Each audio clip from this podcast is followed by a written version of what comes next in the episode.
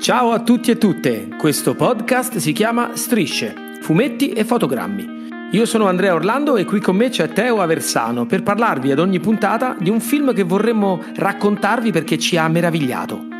Nel 1895, per convenzione, nacquero i fumetti, le strisce illustrate inizialmente affiancate ai quotidiani, però anche il cinema, i fotogrammi in sequenza che danno l'illusione del movimento.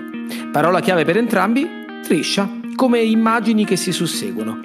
Per come la vediamo noi, queste due invenzioni si intersecano per realizzare una magia, farci sognare ad occhi aperti. In ogni puntata partiremo da una striscia cinematografica, immaginando di srotolarla per cercare di capire come fa a trasportarci in un mondo che ci emoziona. Una sola regola, no spoiler e viva le storie! Eccoci, bentornato Teo, ciao! Ciao, buonasera, buongiorno.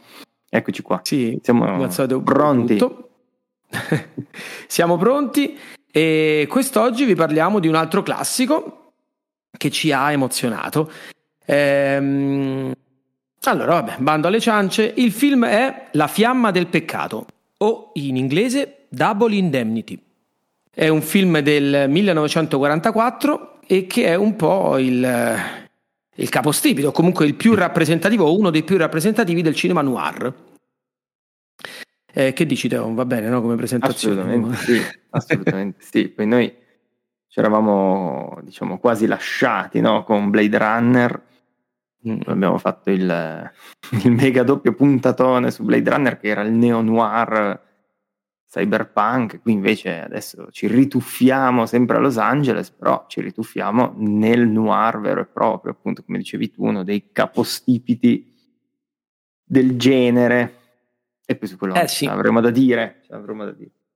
Sì, è proprio il noir più nero, anzi meglio, bianco e nero mm. che si possa, nel senso che poi, vabbè, varrà la pena poi magari chiacchieriamo un po' sui generi cinematografici, mm-hmm. ovviamente c'è chi li odia, chi invece li adora, è una tradizione particolare, però il noir è a tutti gli effetti un genere, o forse mm-hmm. un sottogenere, comunque, eh, comunque sì. Eh, allora, il film abbiamo detto è del 44, è ambientato però nel 38 e parla di un, um, uh, un rappresentante, di un, un, venditore diciamo, di compagnie assicurative che si chiama Walter Neff e, e che vuole semplicemente rinnovare una, un'assicurazione sul, sulle auto, sul parco auto di questo personaggio che vive appunto a Los Angeles eh, e quindi inizia tranquillamente cercando di parlare con lui per capire un pochino il rinnovo, trova la moglie, non c'è lui, c'è la moglie ed è un colpo di fulmine in cui lui completamente viene eh, ammaliato da questa seducente bionda. Ehm, come fare poi a non raccontarvi troppo nel dettaglio? Mm. Diciamo che questa storia di sguardi prosegue il giorno dopo con ormai la scusa praticamente del rinnovo dell'assicurazione e diventa però sempre un po' più torbida perché si parla di un'assicurazione non più solo sulle auto ma sulla vita o meglio sugli incidenti diciamo sul lavoro eh, e questa cosa quindi va avanti, va avanti finché questa assicurazione prende sempre più piede e tra di loro si diciamo la scintilla diventa una scintilla un po' più nera, appunto, se vogliamo prendere un po' il, il, la citazione del, del genere noir. Eh, fino a un finale che non possiamo chiaramente dichiararvi, ma che per rimanere un po' più sul, sul vago eh, racconta di un, L'orbido inganno, citando invece un altro mm. film che, dei fratelli Wachowski, se non sbaglio. Mm. Vabbè, eh, ho fatto una, una, sorta di connessione noir, stratosferica. Noir, noir. Esatto, esatto. Siamo comunque nel buio. Esatto, eh, no, questa è un po' la trama, ecco, perché è molto difficile sempre come, come, vogliamo rispettare un pochino il fatto di dover interessare ma mai andare troppo nel dettaglio, non so se aggiungeresti qualcosa, mm. Teo, sono rimasto proprio molto sul genere. No, certo, è vero.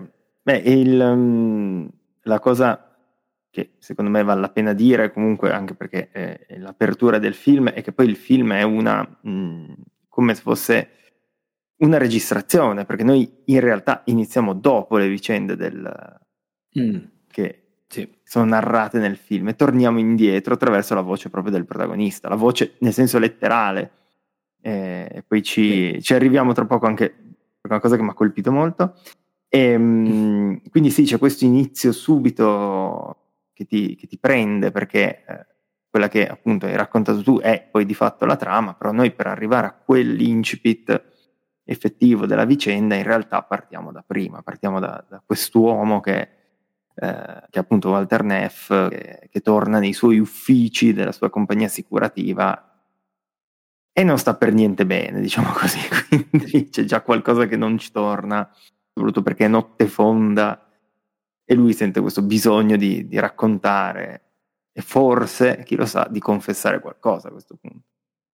Per cui già lì sì, me, mi piace molto. E poi sì, effettivamente mh, non andiamo mai troppo nel, nel dettaglio perché eh, essendo anche in parte un giallo, eh, anche se non nel senso più, più classico del termine, è, è, bene che chi non l'ha ancora visto, come appunto anch'io mh, non avevo fatto di, di recente, lo, lo scopra passo passo insieme al racconto del protagonista. Quello assolutamente sì. Sì, che poi è espediente, uno degli espedienti proprio tipico del cinema noir, la voce fuori campo, che inizia mm-hmm. la narrazione e ti porta già in un flashback. Ehm, in, quindi diciamo vieni subito gettato dalle parole del protagonista nel, nel torbido ed è mm. peraltro una del me lo, ricordo, me lo ricordo bene l'inizio anche di un altro famoso film di Billy Wilder che non l'abbiamo ancora detto ma è il regista del film mm. ehm, che è Viale del Tramonto di mm di qualche anno successivo, che è uno de- anche degli capostipiti in assoluto del cinema noir e, e, mi ricordo spesso viene messo tra i primissimi posti del, dei migliori film di tutti i tempi, mm. dove invece il, la voce fuori campo, ma non diciamo niente di... Eh, non spoileriamo niente, è quella di un cadavere. Mm. Quindi c'è questo, questo, inizio di Viale del Tramonto che invece è, è un po' più particolare. Eh, comunque sì, hai, ragione, eh, sì, esatto voce postuma. Eh, hai ragione, non l'ho detto all'inizio perché ero già entrato subito nel dettaglio, ma mm. c'è lui che racconta la storia vista dai flashback e ogni tanto rivediamo lui in questa dinamica di vi ricordiamo che mm. la persona che parla non è quella che state guardando ma sta da un'altra parte, quindi è, è molto, è molto bello. Cioè, diciamo che è, fa parte del cinema classico poi mm. di Hollywood, se vogliamo, e quindi ha un po' tutti quei meccanismi narrativi a cui adesso paradossalmente non siamo più tanto abituati perché con tutta sì. la nuova Hollywood e il eh, rimaneggiamento degli schemi classici del montaggio, della narrazione per poi arrivare alla summa che è forse Pulp Fiction probabilmente mm.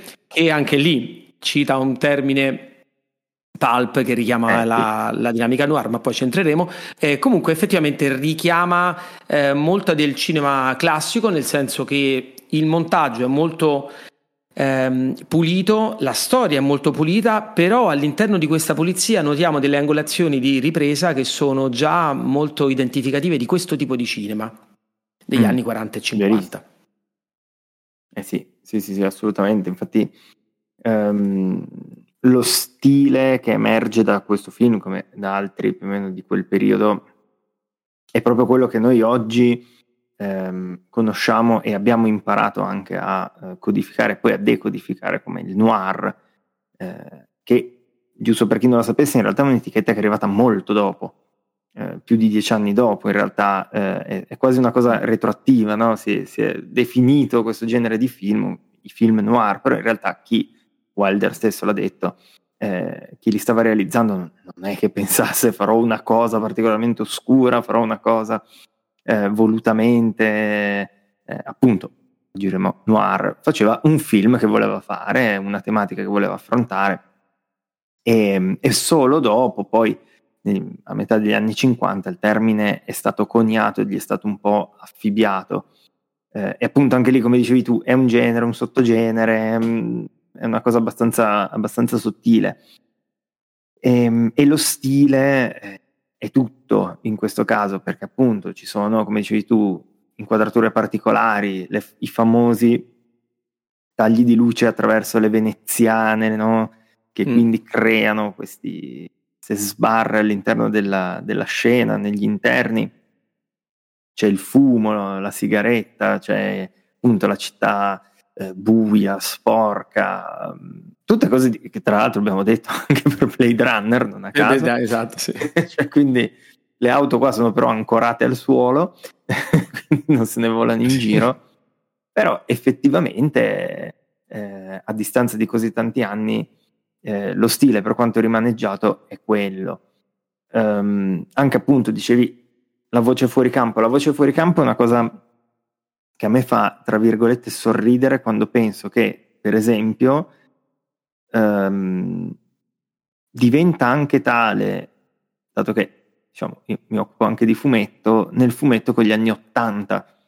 Quindi rispetto a questo film, 40 anni dopo, 42 anni dopo circa, sono personaggi come eh, autori tipo Frank Miller che trasformano per esempio le, le didascalie che una volta erano il narratore onnisciente, no? era mm. eh, oltre che il dire più tardi a New York, era proprio la scatolina dove il, il, narratore si permetteva di approfondire questo e quello, negli anni Ottanta diventano la stessa voce fuori campo tipica dei, eh, dei film noir che e molto spesso eredita proprio il carattere di voce interiore del protagonista, di uno dei protagonisti che raccontano. Quindi, cioè, quanto eh, oggi siamo abituati veramente a vedere un sacco di applicazioni eh, legate poi a questi stilemi che erano nati appunto negli, negli anni 40 eh, e anche prima, perché poi alla fine stiamo parlando di cinema, però per esempio, come hai detto anche tu, questo è tratto da un romanzo eh, noir, eh, da un romanzo, pardon, eh, per cui diciamo, sì, viene messo a schermo, però anche lì esisteva già abbastanza eh, codificato nel, nell'ambito della letteratura un po' questo genere di, di narrazione così particolare, così nuova. Eh sì.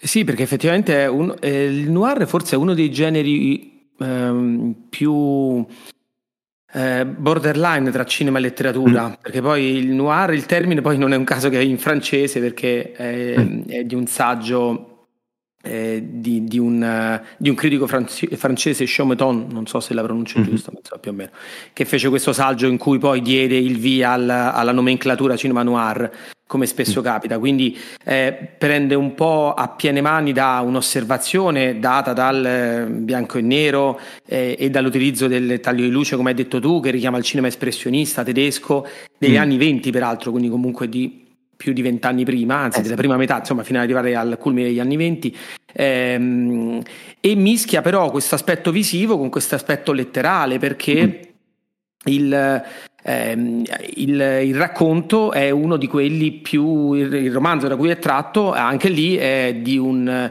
ehm, di un autore che è Kane, che è uno dei più rappresentativi, James Kane, è uno dei più rappresentativi eh, del cinema, della letteratura hard-boiled che poi eh, è un termine che richiama un po' visivamente anche il personaggio principale di questi romanzi, che è questo investigatore privato, solitamente disilluso, antieroe, eh, sporco, ma con una sua morale, se vogliamo. Mm. E hard-boiled perché come l'uovo che è cotto e l'uovo bollito è molto duro, sono tipi tosti. Insomma, questa è un po' il, mm. l'origine della nomenclatura. Quindi c'è tutta questa interconnessione tra letteratura, cinema, eh, e l'uno poi contamina un pochino l'altro, perché poi alla fine la sceneggiatura a cui cioè che, che, ha scritto sia Billy Wilder che Raymond Chandler, altro famosissimo mm. autore di eh, libri noir, cioè hard-boiled, quindi con questo investigatore privato, ehm, che nel, nel, nel, caso di Raymond Chandler è Marlowe, mm. ehm, richiama sia appunto un aspetto visivo sia un aspetto letterale e le due cose si intersecano praticamente. Raymond Chandler, che è un, un, un autore, ha fatto la sceneggiatura di un film di un suo eh, collega, scrittore, che non poteva in quel momento fare la sceneggiatura, James Kane, e che poi peraltro si è dichiarato completamente appassionato e, e, forse ha detto una cosa che non ho mai sentito, o almeno raramente si è sentito, che il film ha dato delle eh, perché ha cambiato un pochino la trama, ha dato dei punti di vista che lui, James Kane, quindi l'autore, avrebbe voluto utilizzare. Quindi ha proprio dichiarato che il film in qualche aspetto è migliore di quello che, che ha scritto lui. E questa cosa devo dire è molto rara, perché spesso molto. si dice che il, eh, sì, insomma, spesso il film è, è inferiore al, sì. cioè abbiamo rari casi in cui il film è superiore alla, ehm, al romanzo da cui è tratto, ma qua addirittura è proprio l'autore che te lo dice, insomma, quindi è, è molto particolare questo film, per questo l'abbiamo scelto e ci mm. sono una serie di cose di cui parlare, infatti mi rendo conto che stiamo già tirando un sacco di cose. E ecco, questo sì. era un po' il, l'incipit che volevo dare tra interconnessione eh, letteratura e cinema. No, no, certo, anche perché appunto fa un uso molto esteso dei, appunto, dei, dei, delle voci fuori campo, anche proprio come dicevi tu, da, come se fossero proprio le battute di un, di un, libro. Quindi il protagonista si lascia andare a questi monologhi eh, molto accattivanti, eh? cioè niente di, di, noioso. E anche i dialoghi tra i personaggi, appunto, arrivando da un romanzo hard boil, sono belli, belli tosti, belli carichi. C'è sempre la battuta pronta, c'è sempre.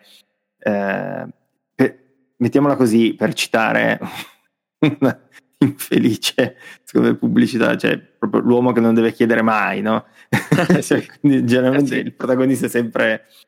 Però è tutto immerso in, questo, in questa situazione che poi di fatto va subito a degenerare. Una delle caratteristiche, per esempio, di questi film è proprio quella, cioè che si parte da una, eh, da una situazione appunto dove, per esempio, appunto, c'è il, il detective privato, duro, inflessibile, con la sua morale, eccetera, che però poi a un certo punto si trova in mezzo a una situazione che inizia rapidamente a degenerare intorno a lui. C'è appunto, come in questo caso, la fan fatale, quindi un, un personaggio femminile ehm, che non è un'eroina, ma soprattutto che è anche motore attivo di appunto, quello che, che, andrà a succedere nella vicenda. Quindi ci sono proprio tutte queste ehm, dinamiche. Eh, che fanno proprio un'impronta di questo tipo di letteratura e di questi film. Quindi sono veramente inscindibili. Devo e dire pensare... che il dialogo... Oh, scusami. Mm. Vai, vai, vai.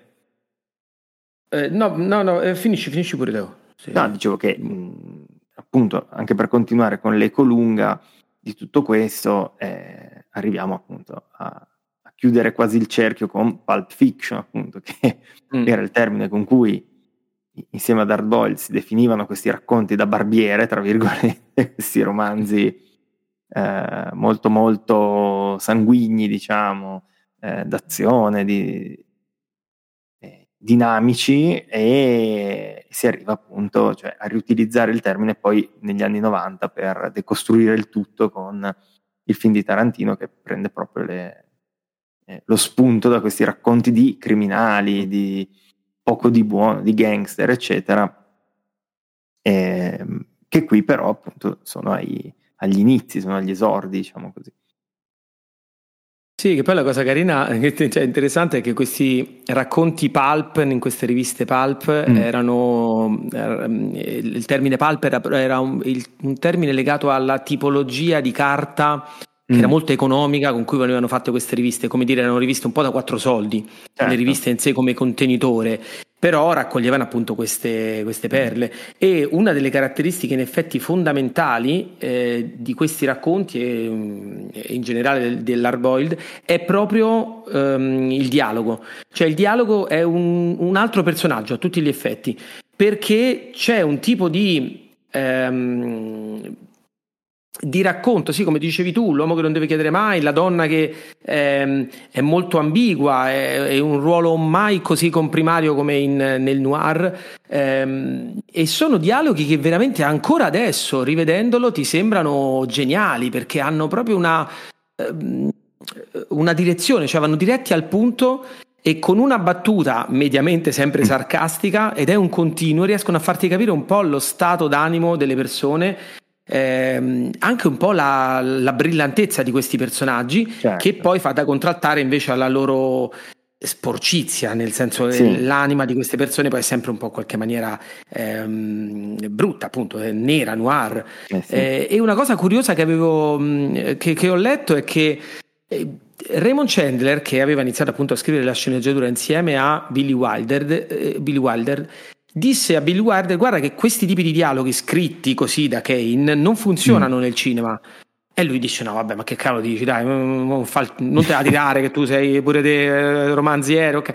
e invece presero addirittura assoldarono due ehm, attori per far la prova di registrazione di lettura del dialogo del libro e in effetti Bill Wilder disse cavolo sì hai ragione non funzionano Proprio perché, ma questo lo diciamo spesso, la scrittura nel mm. cinema è una delle parti fondamentali, ma è chiaramente da eh, traslare eh, rispetto al, eh, al, media di provenienza, che può essere il fumetto eh, o al medium di provenienza, quindi il fumetto oppure il libro.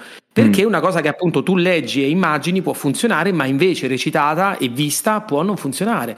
Questa cosa è sempre affascinante perché anche per capire quanto lavoro c'è dietro alla costruzione di un film che veramente mm. parte da, da, da, dalla scrittura della, del soggetto all'elaborazione, alla sceneggiatura, insomma, vabbè, lo sappiamo, lo diciamo spesso, però la differenza tra un film e un altro film, anche con la stessa storia, è chiaro che dipende anche dalla tipologia di dialoghi. Sì. Questa cosa è molto sì, interessante, sì, cioè fa parte proprio dell'anima pulp eh, hardboiled. Assolutamente sì. Sì, è proprio il modo mh, anche arguto con cui i personaggi eh, si incontrano e subito creano proprio tramite il dialogo un'intesa eh, immediata. C'è quello, adesso eh, non so se sei presente, quando loro due si incontrano la prima volta, che iniziano tutta questa, diciamo, charada sì. tra loro su mm. diciamo, il vigile risposta, che... Eh. Esatto, botte e risposta su... Dove lei gli dice in sostanza dice credo che tu stessi andando troppo veloce, allora dice mm. sì, e allora mi faresti la multa e così via. Cioè, continuano a giocare su, questa sì. metafora tra loro due come il, la poliziotta, in questo caso della stradale, e lui che andava troppo veloce nell'approcciarla. Cioè, che è una cosa che effettivamente cioè, è eh sì, è incredibile. È, piena di sessualità, ovviamente. Sì, sì, sì. peraltro, in un periodo in cui c'era il codice AIS, eh, con il codice tremendo, mm. eh, per cui insomma era un'autocensura obbligatoria, per cui non, tendenzialmente c'erano delle regole strettissime prima di arrivare a, a procedere con, la, con, un eh, film sì. e, e, questo era uno dei modi per dire non sto dicendo niente ma tra le righe cavolo arriva una mm. tensione mm. sessuale mm. tra i due pazzesca peraltro tra i due che si sono conosciuti due minuti prima eh, e quindi eh, è, è, è, fantastica questa cosa perché mm. la capacità di poter raccontare davvero un qualcosa, uno stato d'animo in poche parole e in poche riprese quando mm autori, registi non così bravi potrebbero metterci decine di minuti in più prima mm. di arrivare a quel tipo di, ehm, di, di resa. Sì. Ehm, ed è veramente, è veramente, fatto bene, insomma. Sì, sì, sì, no, è... assolutamente va, va, al punto. E, ehm, e riguardandolo soprattutto quando uno poi ha digerito, secondo me, tante cose appunto venute dopo e che si sono costruite un po' su, anche sul mito, tra virgolette, del noir. Eh, vedere veramente il, il capostipido, uno dei, degli inizi di, di, questo genere è affascinante proprio perché vedi tante cose che poi a un certo punto sono diventate dopo magari macchiettistiche, qui invece funzionare, perché qui funzionano. Eh, eh sì. Tutto per la costruzione, per eh, il ritmo, per le battute e anche per la messa in scena, per cui indubbiamente ehm, secondo me aiuta anche il fatto che ti rendi conto che è un film appunto girato nel 44 ed ambientato nel 38, mm. quindi entri in quel contesto lì e, ed è un pelo più facile che forse provare, mh, ovvio, senza essere eh, beh, anche Billy Wilder alla eh, diciamo così, alla regia a provare oggi a fare una cosa di quel tipo che inevitabilmente diventerebbe veramente eh, macchietta. E non a caso alcuni degli esempi forse che oggi abbiamo di mh, mm, più vivi, eh, mi viene in mente, ora sempre per tirarlo a mezzo, però alla fine eh, ci vuole lui, eh, Frank Miller con Sin City, prima come fumetto e poi sì. anche come film, ma di, è una parodia, cioè è un'esagerazione appunto di un genere noir portato proprio agli estremi prima in forma di fumetto, dove veramente non esiste nulla che non sia o bianco o nero sulla tavola, nei dialoghi, eccetera, ehm, e poi al cinema, perché lui quando con Robert Rodriguez lo porta al cinema nel, nei primi 2000 fa proprio la stessa operazione di parodia di un genere quasi prendendosi talmente tanto sul serio che ovviamente eh, Falgire diventa un, un'opera assurda e che tu digerisci come tale. Nessuno credo che andasse al cinema a vedere Sin City pensando di vedere effettivamente un noir vecchia mm. scuola, eccetera. E, um, una cosa che tra l'altro, proprio per questo, mi ha colpito nel vedere questo film è che non so mh, definirla bene, però è veramente come ci sono film dove diciamo tu li guardi e ti senti un po' fuori dal tempo eh, invece questo ha tantissimi dettagli che proprio ti fanno arrivare esattamente in quell'anno, ma proprio da subito. C'è una cosa che io, per esempio, non ho mai notato in altri film, ci sono dei dettagli tipo il semaforo, che è una delle primissime inquadrature, ah, sì. non, c'è, non, c'è, il semaforo, cioè c'è questa bandierina che si alza dal, mm-hmm. che diciamo, dalla stop. cassettina, che dice stop, sì. che è una roba che magari noi siamo più abituati a vedere in alcuni cartoni animati, tipo i primi della Disney, mm. delle, delle... però vederla nel film, oppure il fatto che tutto si svolge, appunto come dicevamo, è un racconto, ma è un racconto al dittafono. Mm, sì. che oggi cioè, sfido chiunque a dire che cos'è un dittafono. Eh, cioè, è, è, particolarissimo. È una cosa che a me ha colpito un sacco perché ci sono tante di queste cose, anche poi nei dialoghi, anche in alcune situazioni, che proprio ti immergono esattamente, secondo me, in quell'anno. Sembra proprio uno spaccato esatto di quella, di quella società. Ed mh, stilisticamente mi è, mi è piaciuto tantissimo. Eh, e forse mi ha aiutato anche appunto poi a entrare molto nel mood e, e, a vivere certe diciamo concessioni appunto che oggi ci sembrerebbero stucchevoli invece come effettivamente ben piantate nel, nel genere e nel film. Sì, ehm, effettivamente ehm, è una costruzione che è talmente um, identificativa che non lo so, è come se fosse Ehm, talmente chiara e onesta nella descrizione che tu mm. a distanza di 80 anni ancora la, la, la accetti, la, la reputi mm-hmm. corretta, cioè mm, non stona, sì, insomma, uno, come si dice, uno, come si dice ormai forse abusando del termine, invecchia molto bene il film. Eh, non, eh, non, risulta strano, eh, lo, lo, segui, anche i dialoghi mm. sono appunto talmente brillanti che non suonano così eh, astrusi rispetto nostro, a, al, al, nostro presente. Mm-hmm. E, mm, e, tutte queste caratteristiche effettivamente, il dittafono, il semaforo, mm. il, eh, questi studi, perché poi effettivamente c'è un'alternanza tra studio, tra riprese mm. in studio e riprese fuori nella Los Angeles. Ehm, con chiaro, questo chiaro intento di dire al buio noi vogliamo mostrare dei tagli di luce, appunto tipici magari del cinema espressionista, quindi dove ci sono mm. le veneziane, e fuori invece una solarità diversa, anche se comunque c'è un bianco e nero ovviamente, però è, è chiaro questa alternanza tra luce e ombre dei personaggi all'interno, ehm, quindi ci sono tante riprese in studio in ambienti chiusi mm. e però n- non dà fastidio, non, ehm, cioè il tipo di ripresa è comunque strutturato in modo tale che ti sto raccontando in maniera eh, didascalica, perché è un cinema appunto classico, Beh, sì. eh, quello che sta capitando. Però non, tutto ciò non, non, non, stanca, non ti annoia, mm. ecco, che con, è un film comunque quasi di due ore. Eh, insomma, i rischi a raccontarlo adesso e raccontarlo così potrebbero, eh, potrebbero essere tanti, invece a guardarlo è vero, funziona e questa è la magia di quando un racconto è, è, è raccontato bene, sì. è narrato bene.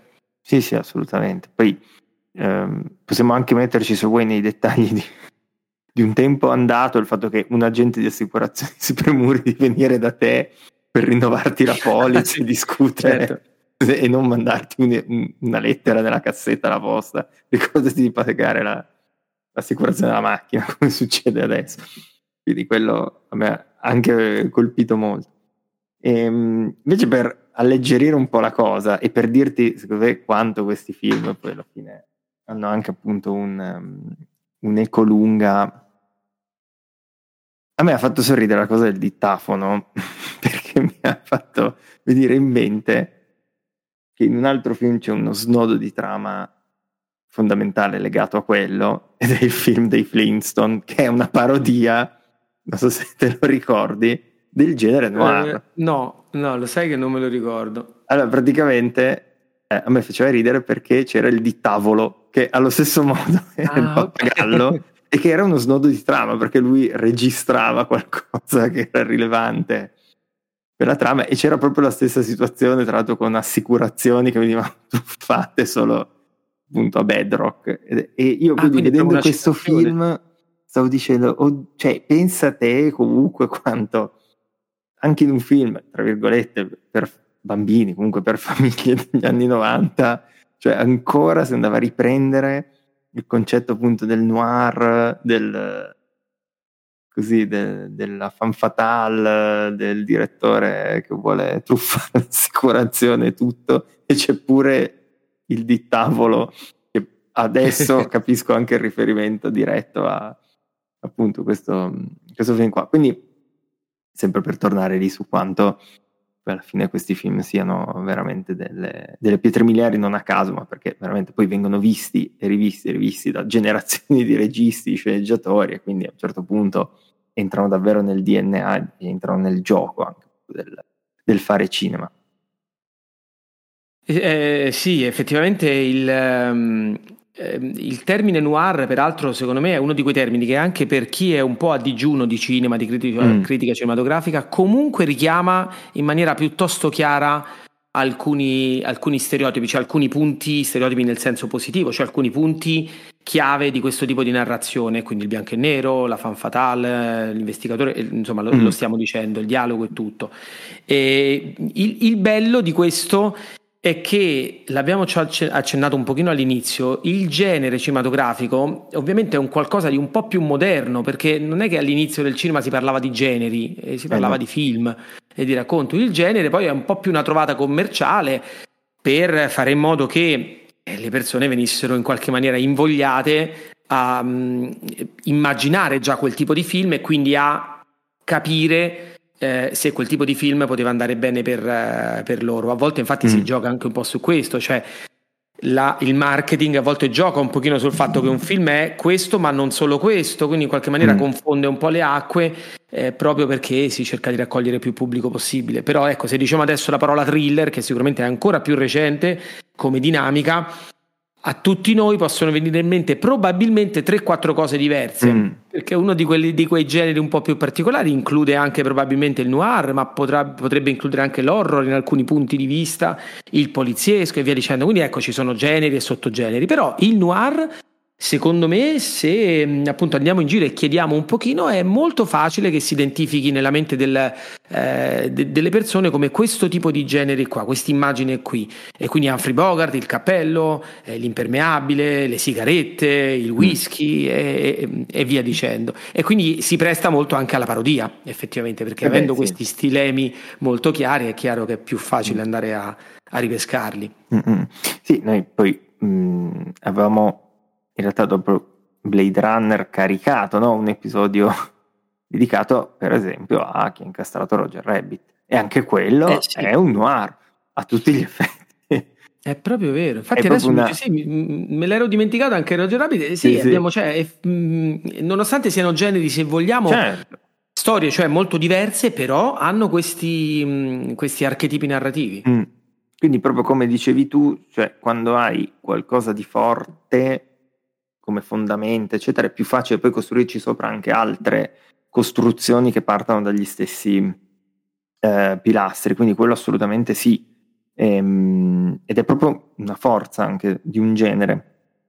Non che i thriller quindi siano inferiori, per carità, però una cosa anche interessante è che il, um, quello che oggi definiamo il cinema noir, questi film qua, comunque arrivavano anche da eh, per esempio i film di gangster, quindi ah, de- certo. degli anni 20, sì. quindi negli anni 20 invece andavano fortissimo quelli dove appunto c'era eh, il tema più della sparatoria tra la polizia, il proibizionismo e quindi i gangster che eh, facevano contrabbando, eccetera. C'erano le storie dei grandi gangster eh, che spadroneggiavano appunto a Chicago e così via.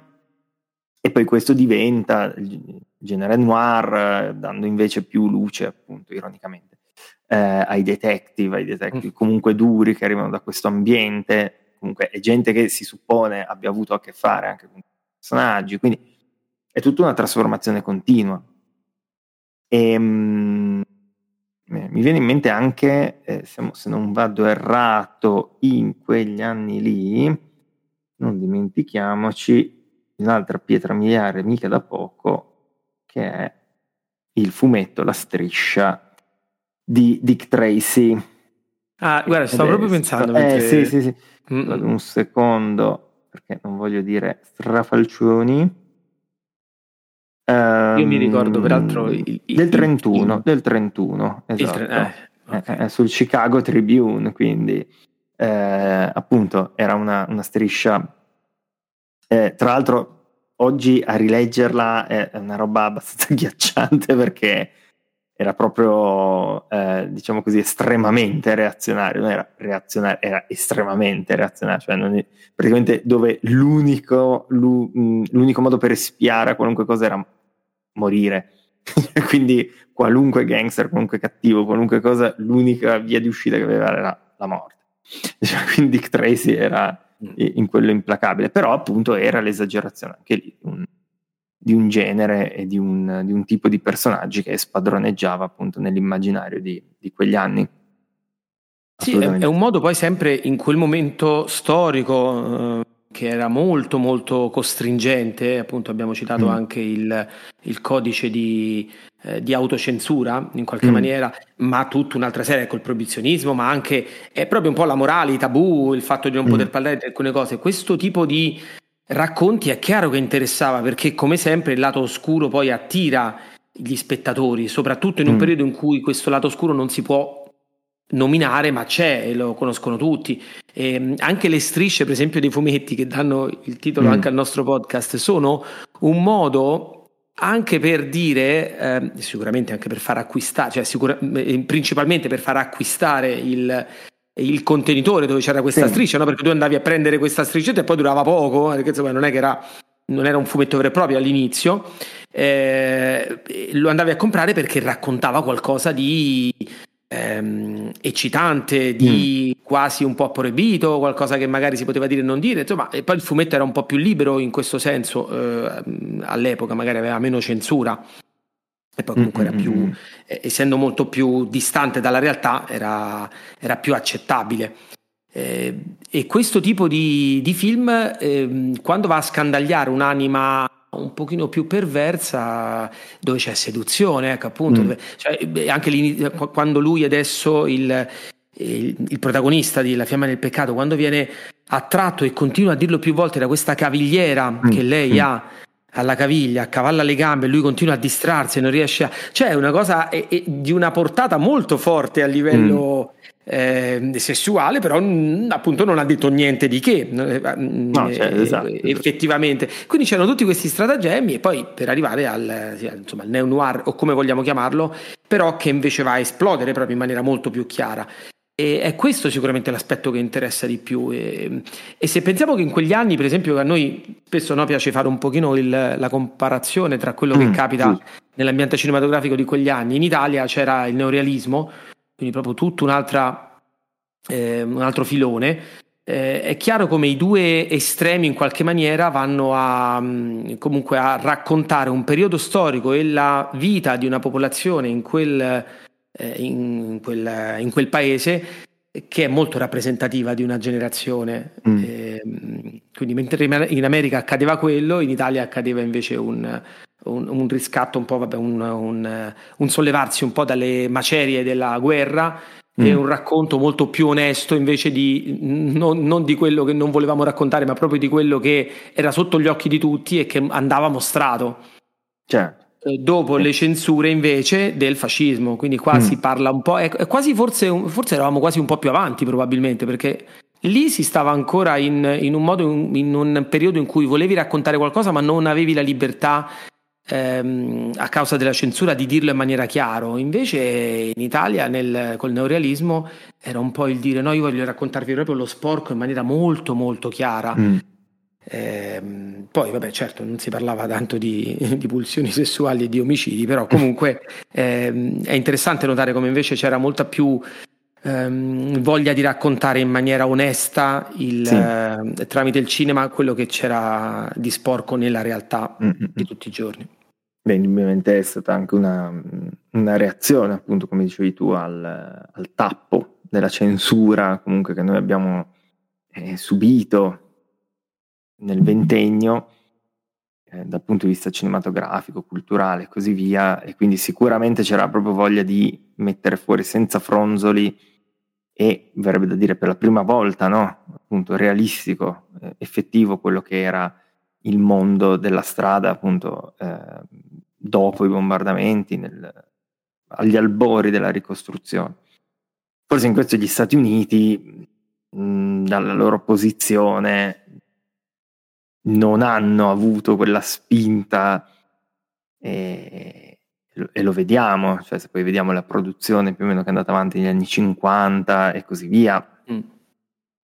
Diciamo che c'er- c'erano altri tipi di, di, racconti, altri tipi di evasioni, mettiamola così, e quindi poi per carità ognuno sceglie quello che è forse la via preferita ecco, per affrontare la realtà in quel periodo, però indubbiamente noi non ci preoccupavamo certo di raccontarti invasioni aliene o altro, dischi volanti eh, sul Campidoglio, come succedeva negli anni 50 e 60, ma avevamo più voglia di raccontarti come si sopravviveva appunto nella strada e anche come si sopravviveva in maniera ironica, quindi poi eh, film successivi come, che ne so, I soliti ignoti e così via, mm.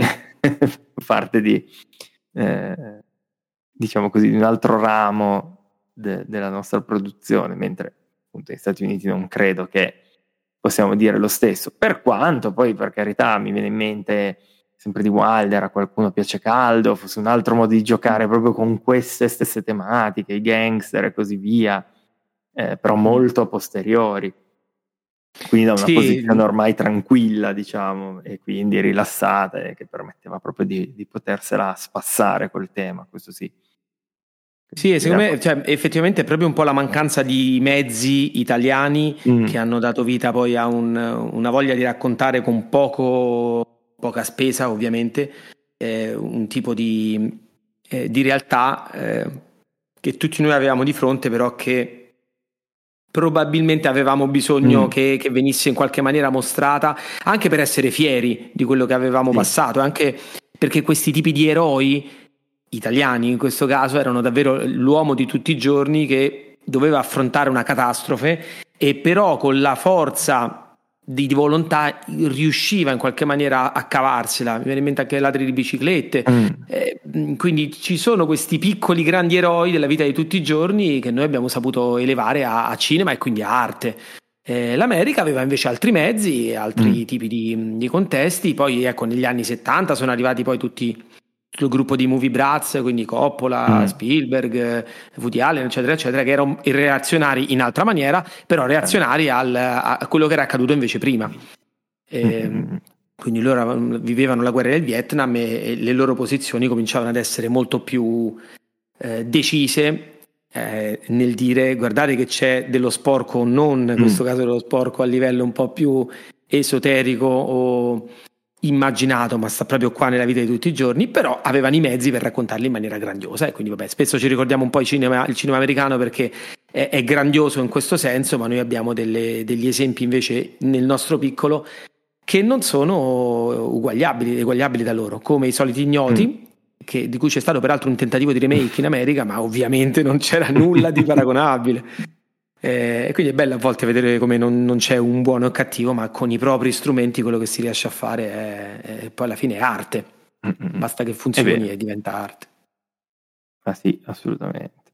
Ma anche come qua, che poi in, in questo film eh, molte soluzioni visive erano veramente eh, minime, ma di grande effetto. Quindi eh, appunto l'utilizzo di queste luci ombre nette e così via non richiedeva chissà che effetti speciali, non richiedeva chissà che situazioni, ma appunto anche in uno studio, in un teatro di posa, tu riuscivi a creare un appartamento, riuscivi a creare una casa, una situazione estremamente opprimente, estremamente misteriosa anche, quindi ehm, è proprio la forza del, come dicevi tu, del giocare con poco e con quel poco però andare a dare sostanza già a una, a una trama per quanto lineare, però poi scritta molto bene, in maniera molto coinvolgente e con punti dialoghi estremamente accattivanti, quello, quello assolutamente sì.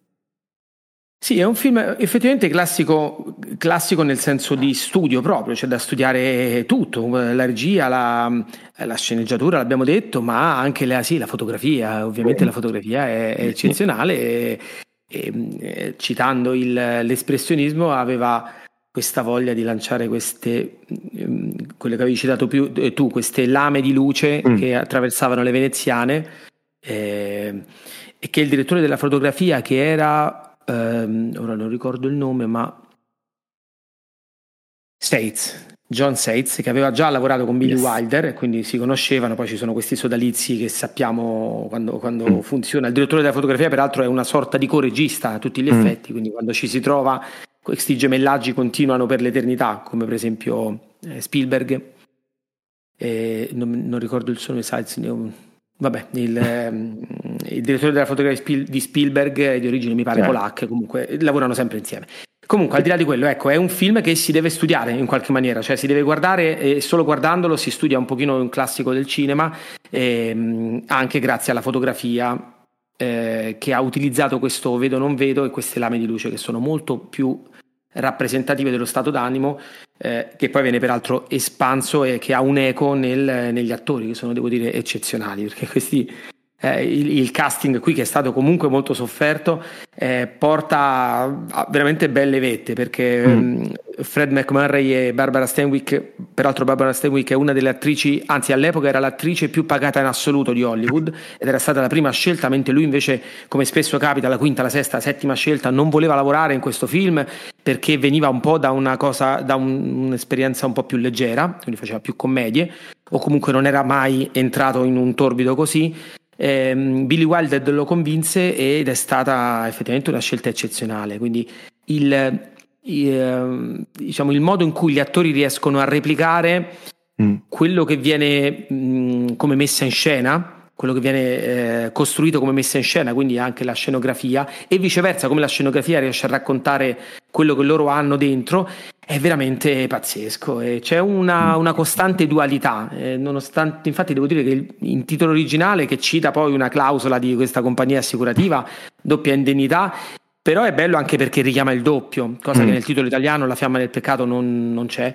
E questo doppio è costante perché queste due persone tu non capisci effettivamente se sono ma cioè, alla fine se sono mosse da intenti positivi, fino a che poi non capisci che forse proprio no, però quanto ha di torbido l'uno, quanto di l'altro, quanto l'uno tira l'altro nella sua rete di, mm. ehm, di noir eh, e quanto l'altro si fa tirare, insomma è, è un costante ehm, rimettere in moto una, un, un, personaggio che tu pensi di aver scoperto e invece continui a scoprire mano mm. a mano. Eh, vabbè, c'è, c'è, tanto da dire, sì, effettivamente. Eh, Teo, se sei d'accordo potremmo andare al punto in cui decidiamo la scena per cui ricordarlo, che a noi ci piace sempre arrivare anche a questo punto. Sì, sì, sì, sì. Ma allora, mh, mm, vado io? Non ci siamo messi bene, d'accordo, sì, quindi chissà che se ci vuoi, se ci vuoi pensare vado io, se no vai tranquillamente. Vabbè, io mh, mm, in parte l'ho già citata, però mm. davvero l'inizio... Eh, a me ha colpito tantissimo, non che il resto non sia all'altezza, però devo dire che iniziare il film in questo modo, subito, molto concitato, molto eh, nel mezzo, non tanto nell'azione, ma quasi della risoluzione di tutta la vicenda, è, è molto accattivante. Poi lui, eh, McMurray, è molto bravo anche qua a, a non farti capire fino in fondo se lui sia quasi deluso se lui sia arrabbiato, se sia, eh, come si dice, ormai eh, abbia accettato anche per certi versi il suo destino. Quindi è molto enigmatico, perché tu stai seguendo questo personaggio che si capisce che ha qualcosa che ovviamente non, non va, eh, però non, ca- non, afferri, non afferri mm. che cos'è, non afferri eh, cosa lo sta muovendo. E quindi sei portato dentro a voler capire da dove dobbiamo partire effettivamente per questa per questa storia, per questa disavventura, perché non è un'avventura, è letteralmente una disavventura mm. che, in cui i personaggi, come dicevi tu, finiscono per tirarsi l'uno e l'altro in un, in un vortice. Quindi io, se devo dire già per tutto quello che è il noir, dal punto di vista poi anche visivo e quant'altro, io parto proprio con l'apertura. Eh, ci gioco sta anche perché, anche perché gioco facile forse io, io invece la chiusura, però non posso mm. dirlo tutto ovviamente, però vi posso dire che c'è una frase che lei dice che è, è veramente bella, perché mm. allora non la posso dire esattamente, ma lei dice qualcosa legata al fatto che un minuto prima non sapeva un mm. minuto dopo sa, ecco finisco qua perché non posso dire, però quel tipo di frase quando è accaduto tutto questo e quando tu hai capito che quindi forse questi personaggi non erano del tutto positivi né negativi, insomma comunque ci sta questo ribaltamento, questa frase finale è insomma mm. è che poi sì, porta al, al, al, al The End perché poi in questi film ricordiamoci c'è ancora scritto The End finale, che bello come dire, è tutto fatto, eh. non ci sono i titoli di coda, non ci stanno i, i post credit, mm. eccetera. Comunque questo, sì, questo tipo di frase, eh, quella frase lì in quel momento mi ha, mi ha, proprio colpito. Ottimo, ottimo, ottimo. E loro sono molto vicini. Yes. E, eh, niente, quindi come sempre noi vogliamo, ci piacerebbe incuriosire chi ci ascolta ehm, e farsi chiedere perché no, perché non vedere questo tipo di film, perché sono effettivamente alcuni, eh, alcuni film, quelli che scegliamo, che potremmo aver sentito e anche visto a volte, ma mm. come per esempio nel mio caso decenni, vabbè non è che ho chissà qua, però insomma tanto tempo che non lo vedevo e, e, quindi vale la pena rivederlo, vale la pena rivederlo magari con qualche mm. piccola accortezza a cui noi miriamo di farvi anche guardare. Mm-mm. Assolutamente sì. E, ehm, e, appunto anche perché l'abbiamo già detto in altri casi, eh, però anche in questo caso vale, quindi io lo, lo ribadisco volentieri, cioè il fatto che guardare um, un film di questo tipo che è uno dei, degli inizi di un intero genere, di un intero modo di fare cinema e così via, fa apprezzare ancora di più poi quello che succede dopo e quanto poi questa cosa si trasformi a seconda del, del punto di vista di autori, sceneggiatori registi che sono venuti dopo. Quindi um, fa sempre bene, secondo me. Eh, poi può piacere, può non piacere, lo si può poi a un certo punto invece vedere troppo stucchevole per certi versi, secondo me non importa, cioè comunque un film che ha un suo valore assolutamente eh, di grande rilevanza, appunto, anche solo se siamo appassionati in generale di un certo tipo di storie, o perché no, se vogliamo anche chiederci un po' da dove arrivi, appunto, l'onda lunga di tutto mm. quel noir, neo-noir eh, e così via che, che vediamo poi in tempi molto più recenti. Eh sì, è un film da conoscere, quantomeno da conoscere. Peraltro, immaginando appunto, come dicevamo all'inizio, di srotolare il film, non c'è forse un fotogramma che, non, che se prendi a caso non ti rimanga impresso ah, per no, certo. le motivazioni che abbiamo detto, insomma, quindi è, eh, però, insomma, è da conoscere. Sì, sì, è da conoscere. Poi se siete appassionati anche appunto di fumetto, comunque se chi ci ascolta, perché no, vuole impratichirsi un po', una delle cose che sono più utili è proprio quella di partire da film di, di questi anni qua. Io mi ricordo, eh, ad esempio, andava molto anche Quarto Potere. Eh, sì. fai un bel eh, freeze frame e vai a lavorare su bianco nero, luce e ombra, vai a smontarlo proprio perché è fondamentale anche per chi vuole, vuole disegnare, vuole approcciare più il lato, diciamo, del, del fumetto, del fumetto soprattutto in bianco e nero questi film sono fondamentali perché veramente ti eh, permettono di accedere a una grammatica minima e assolutamente funzionale di come si compone una scena avendo veramente a disposizione solo luce, ombra e poco altro. Quindi consiglio spassionatissimo. Se volete fare un po' di pratica, vi prendete un film anche di, come questo, freeze frame qui e là, e provate a copiare e a vedere come viene messa appunto la, l'accento sulle luci e sulle ombre di, di ogni scena. Assolutamente. Assolutamente, e quindi siamo lieti se siamo riusciti un pochino a incuriosirvi. Se questo è capitato, se vi va di farci conoscere la vostra opinione, i nostri dettagli poi sono in, in ehm, riferimento nel dettaglio della puntata del podcast, così potete anche contattarci se vi va. Bene, Teo, bene. è stato un piacere di nuovo, come sempre, con, uh, con la, la, scusa, diciamo, se vogliamo, di fare il podcast. Ci vediamo un sacco di bei film che esatto. magari non avremmo rivisto così nel, nel, breve termine. Quindi ci fa veramente piacere e grazie di averti ritrovato e di aver richiacchierato un po' insieme. Grazie a te, grazie a te. E grazie anche a chi ci ascolta. Certo, sappiamo che ci siete, siete là esatto. nel giorno della notte, qualsiasi ora. Ci siete. Bene, allora al prossimo film, alla prossima striscia e buona... Oh, buona quella che volete voi. ciao. Buona serata con tutto. Ciao ciao.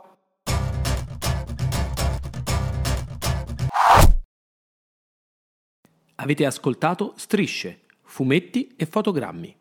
Una produzione Podgam.